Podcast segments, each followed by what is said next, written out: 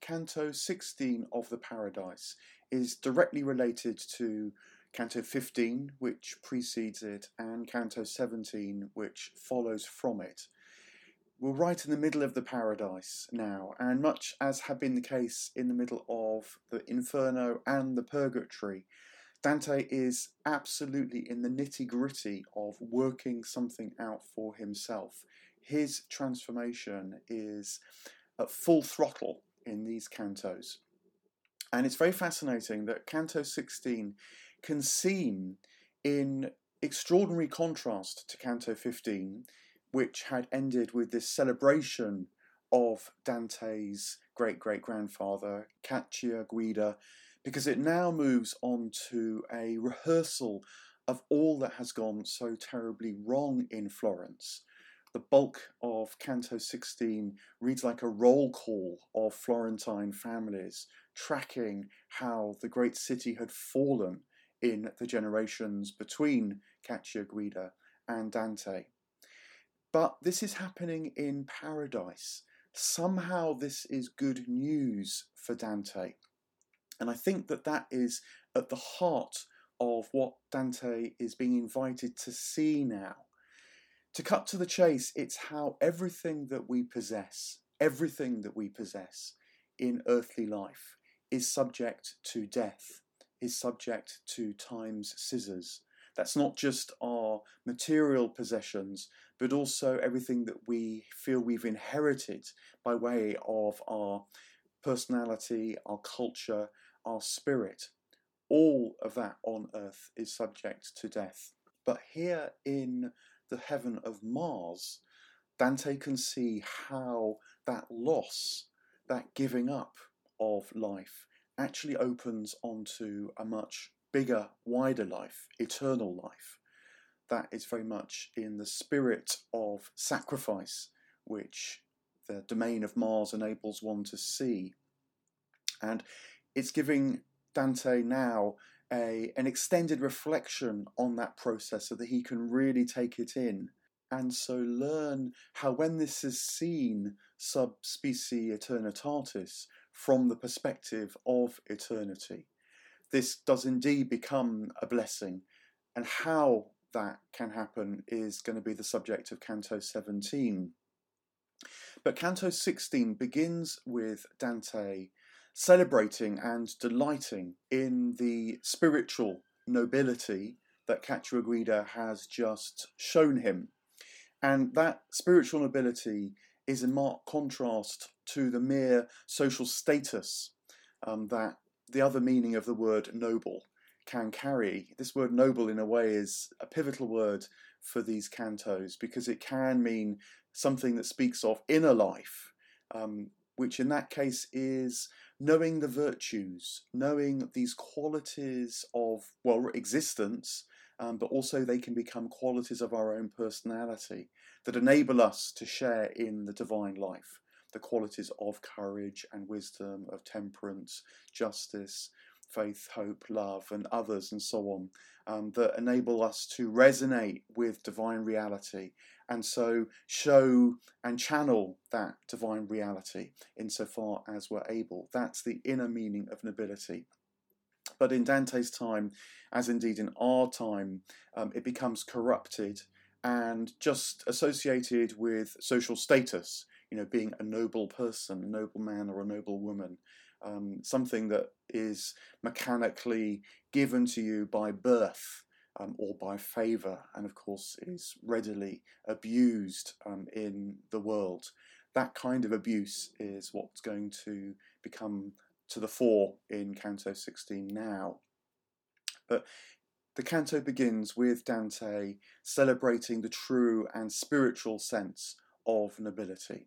And he does so in an interesting way. Canto, he, he, he remarks that he calls Cacciaguida by the formal you, um, the formal voi, which has a correspondence, I guess, in English with the word thou. Um, it communicates reverence, but also an awareness of the qualities of the person that was stood before.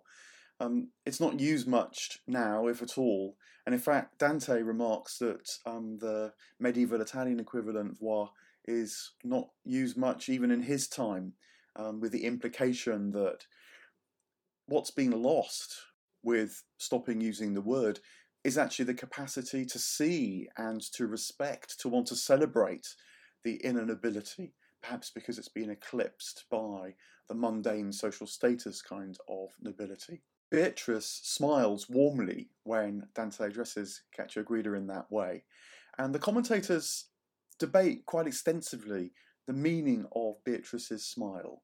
Um, Dante, the poet, remarks that it reminded him of her who coughed when she recognised Guinevere's love for Lancelot. This was a lady in waiting who coughed when she saw Guinevere's heart and glance um, leap towards Lancelot in the medieval tale. Um, I think what this is uh, only saying is that um, Dante's used actually the formal voi um, towards Beatrice a few times in the Paradise, recognizing her inner nobility. And now that he's using it towards Cacciaguida, I think she's delighted to see that the affection which Dante had shown for her is now growing and that he can feel a similar heart connection to Cacciaguida. This is the kind of love that can carry you higher, unlike the love which Dante had been wrestling with earlier on his journey, the love that feels like it must be possessive, it must be envious, it must hold on to what it has.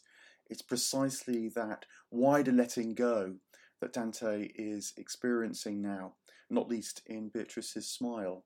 And in fact, he says to Cacciaguida, Your words have filled me with everlasting waters. Um, he's connected to this source both that's personal to him and is part of the wider creativity of the cosmos as a whole. And he can feel how it just keeps on giving, how it's always freshly welling up within him. So he says, I've become more than I am.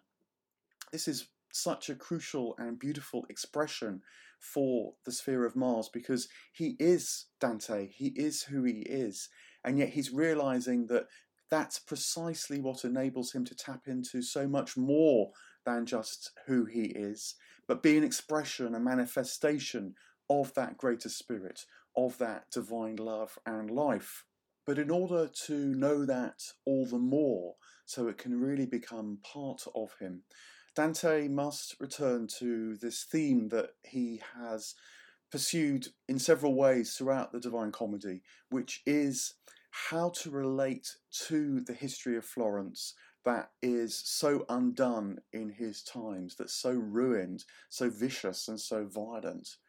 You remember that he had done it one way in the Inferno, when he had cursed Florentines, when he told them that there were more Florentines in hell, so far as he could see, than there were any other kind of person.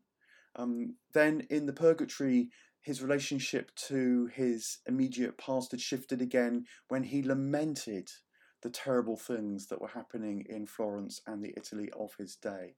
He'd wept and cried out for the loss of all that had been so good. And now, here in Paradise, comes a third way of relating to that history. And I think you can think of it as a kind of apocalypse.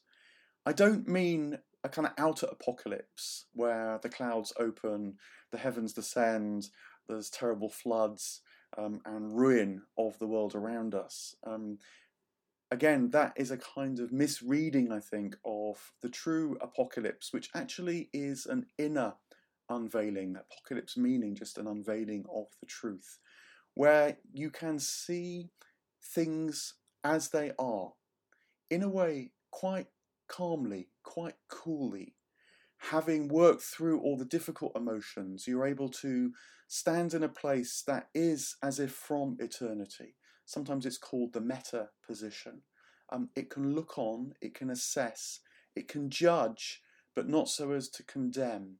Um, it can name, but not so as to subjugate individuals who are named.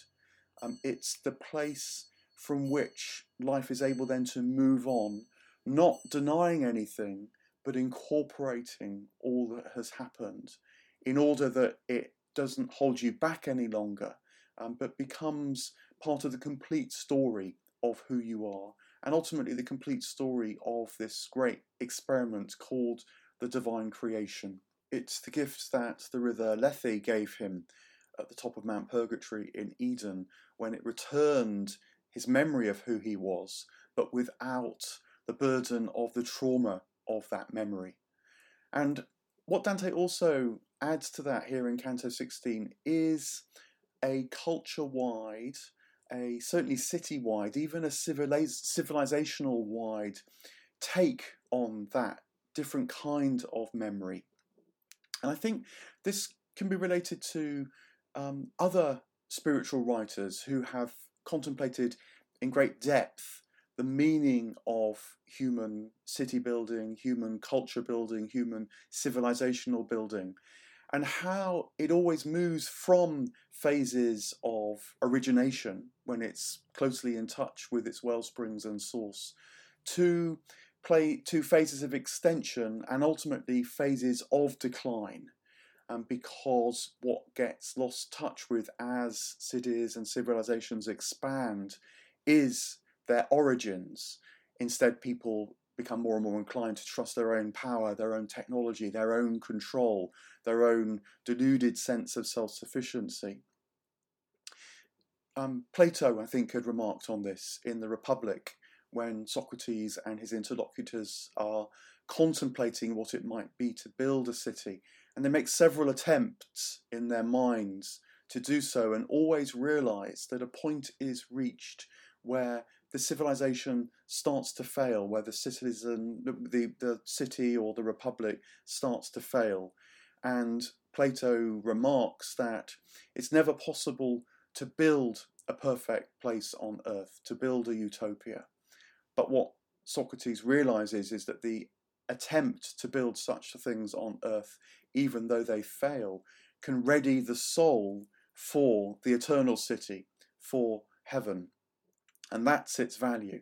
It's very much in letting things go that the value of what is attempted here on earth is found because this is not our final resting place. This is the mortal realm, and our destination is elsewhere. And the task here on earth is to become more and more capable of that other place. I think um, William Blake knew as much. Blake, in his epic poems, has the character of Los, who is the embodiment of human creativity and imagination. And Los spends his time in his fiery furnaces attempting to build Golgonooza, which is a kind of restive city on earth attempting to bring all that's good into manifest appearance. And yet, that too ultimately fails. And when Los um, catches a glimpse of Eden eternity, in Blake's words, um, he lets go of all his earthly attempts and, in fact, changes his name to Urthona, signaling that he has now taken on his true form, um, the divine imagination, the divine creativity. Um, this is explaining how death and even suffering can fit within the wider picture because when accepted, when let go, when approached in this spirit as exemplified in the realm of Mars, it becomes a gateway to more. That's the proper way to understand it. And so in Canto 16, Cacciaguida embarks on a great litany. It's a huge list of Florentine families describing incidents of murder, describing how the nobility became corrupted, um, describing how scheming from popes, um, scheming with failed kings, um, how terrible things happened to many, many people, including Dante. Um, this is how your earthly joy was lost, Cacciaguida explains to Dante. And yet, here in heaven, this is good news. Cacciaguida explains it with a smile. Um, the glow of Mars never lessens throughout this otherwise terrible tale. And it's trying to hear these things within this bigger context um, that Dante himself is able to transcend what has happened to him in life and become more and more aligned with the eternal perspective.